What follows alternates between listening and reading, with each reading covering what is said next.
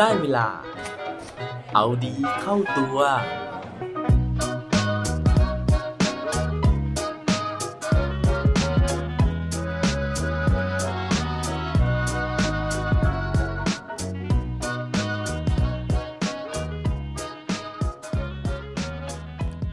ำไมใครๆก็รักดิสนีย์แลนด์ครับ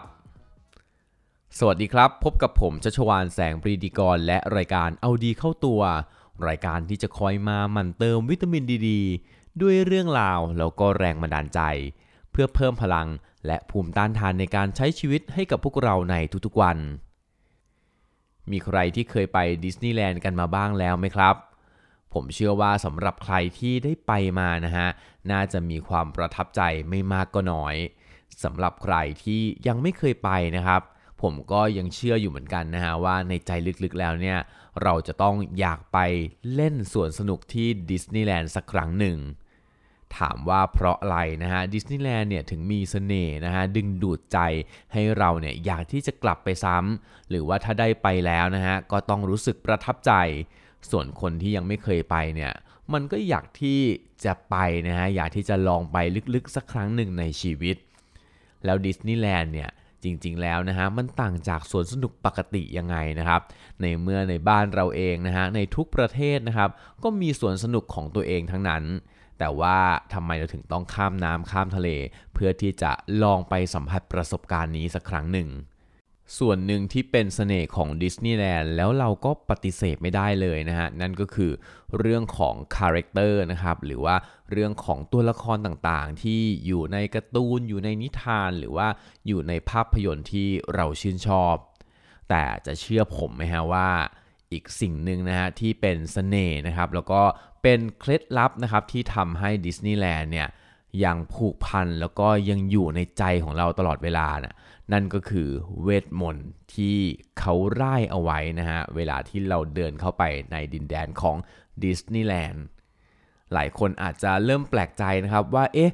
ตอนที่เราไปเที่ยวเนี่ยเราโดนร่ายมนต์ใส่หรือเปล่านะครับ ก็ต้องบอกว่าใช่เลยนะฮะแล้วก็คนที่ร่ายมนต์ใส่พวกเราทุกคนนะครับ นั่นก็คือพนักงานของดิสนีย์แลนด์ซึ่งเขาเรียกว่า cast นั่นเอง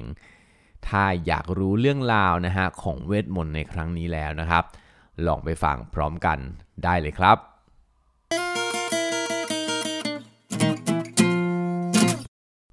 เรื่องราวที่ผมกำลังเอามาเล่าสู่กันฟังในวันนี้นะฮะ มาจากหนังสือที่ชื่อว่าดิสนีย์แลนด์ทำอะไรทำไมใครๆก็หลงรักนะครับ โดยผู้เขียนนะฮะมีชื่อว่าซากุระอิเอริโกคนนี้นะฮะเขาเคยเป็นพนักงานนะครับที่ทำงานอยู่ที่ดิสนีย์แลนด์นะฮะที่โตเกียวนะฮะแล้วก็มาแชร์ถึงความลับนะครับจากคู่มือฝึกอบรมของดิสนีย์แลนด์ที่ใช้ฝึกฝนพนักงานมาแล้วกว่า 1 0 0 0 0 คน หนังสือเล่มนี้นะฮะจัดพิมพ์โดยสำนักพิมพ์วีเลิร์นนะฮะสำหรับใครที่อยากอ่านข้อมูลเพิ่มเติมนะฮะสามารถที่จะไปหานะฮะไปซื้อมาอ่านได้นะครับหรือใครเนี่ยอยากจะมายืมผมก็ได้นะฮะลอง inbox มาดูนะครับ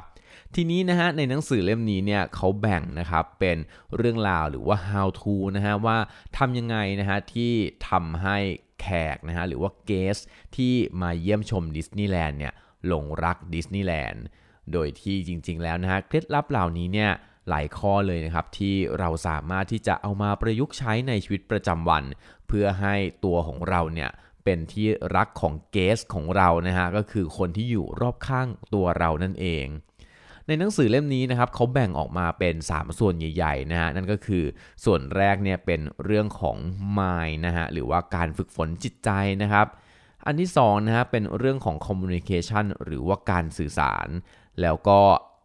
พาร์ทสุดท้ายนะฮะหรือว่าส่วนสุดท้ายเนี่ยก็คือเรื่องของ behavior หรือว่าการฝึกพฤติกรรมของเรา เพื่อให้ทั้ง 3 ส่วนนี้นะฮะ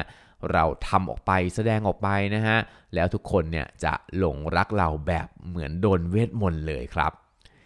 วันนี้นะครับผมอยากจะมาชวนคุยถึง part แรกก่อนนะฮะก็คือเรื่องของการฝึกจิตใจนะครับ ซึ่งมีหลายเรื่องหลายข้อมากๆเลยนะฮะที่น่าสนใจนะครับ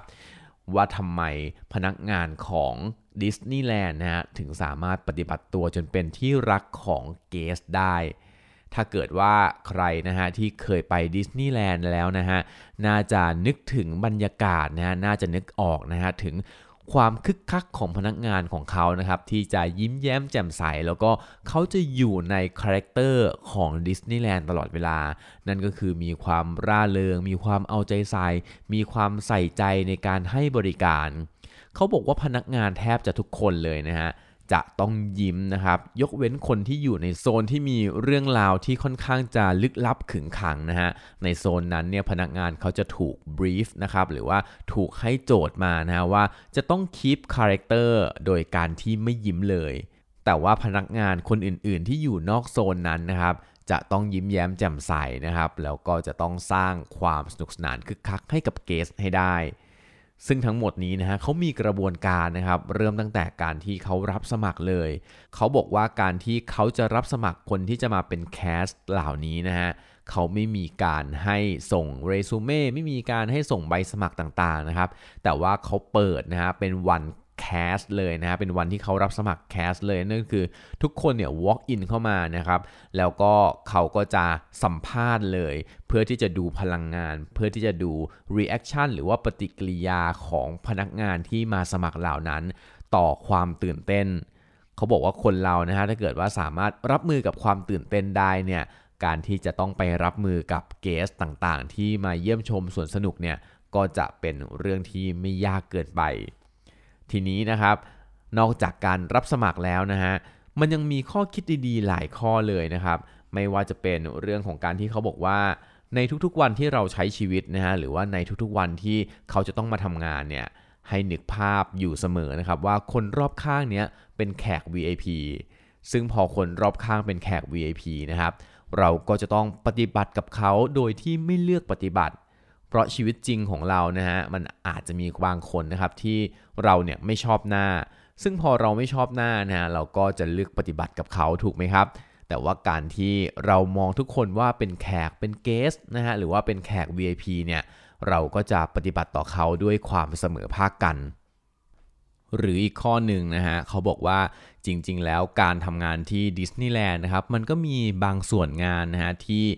คนเนี่ยหรือว่าพนักงานอาจจะรู้สึกว่ามันซ้ำซากจำเจ เพราะว่าเราต้องทำเรื่องเดิมๆทุกวัน เราต้องพยายามฝืนยิ้มอยู่ทุกวัน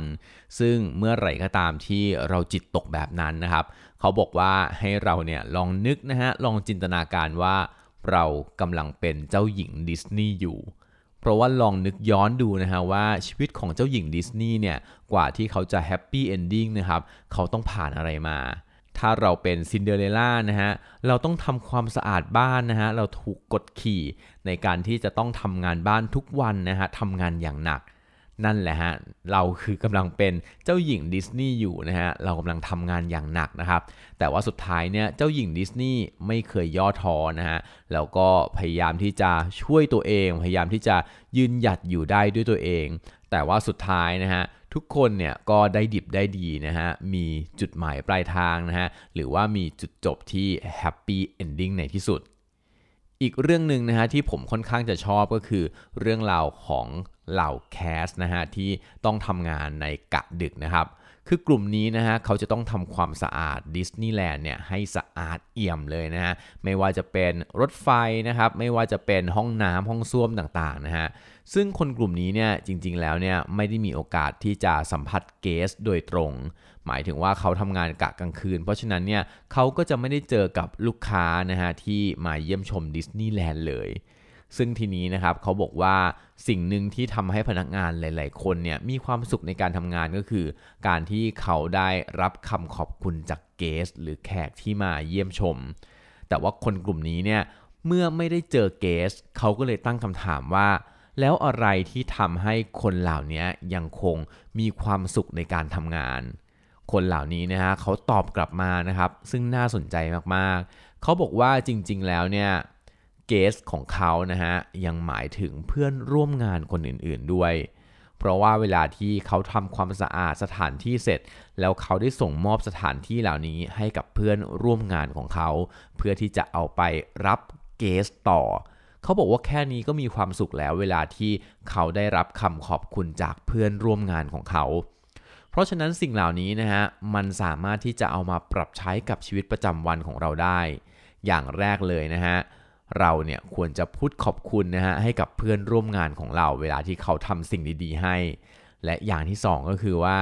บางครั้งถึงแม้ว่าเราจะไม่ได้เป็นคนที่รับหน้ารับผลงานนะฮะแต่ว่าเราเนี่ยควรจะเชื่ออยู่เสมอว่า สิ่งที่เราทำนะครับมันมีคุณค่าต่อใครคนหนึ่งเสมอ การที่เราเป็นคนที่อยู่หลังบ้านนะฮะทำสิ่งที่ปิดทองหลังพระอยู่ แต่ว่าถ้าเราเชื่อนะฮะว่าสิ่งที่เราทำเนี่ยมันมีประโยชน์นะครับ มันมีคุณค่า เราก็จะไม่ด้อยค่าสิ่งที่เราทำทั้งหมดนี้นะฮะเป็นส่วนหนึ่งจากหนังสือดิสนีย์แลนด์ทำอะไรทำไมใครๆก็หลงรักนะครับ ยังมีอีกหลายเคล็ดลับนะฮะที่ผมอาจจะขออนุญาตเอามาแชร์ใน episode ถัดๆไปนะครับใครที่อยากรู้เคล็ดลับนะฮะจากดิสนีย์แลนด์ต่างๆ เหล่านี้นะครับ อย่าลืมติดตามในครั้งต่อไปกันนะครับ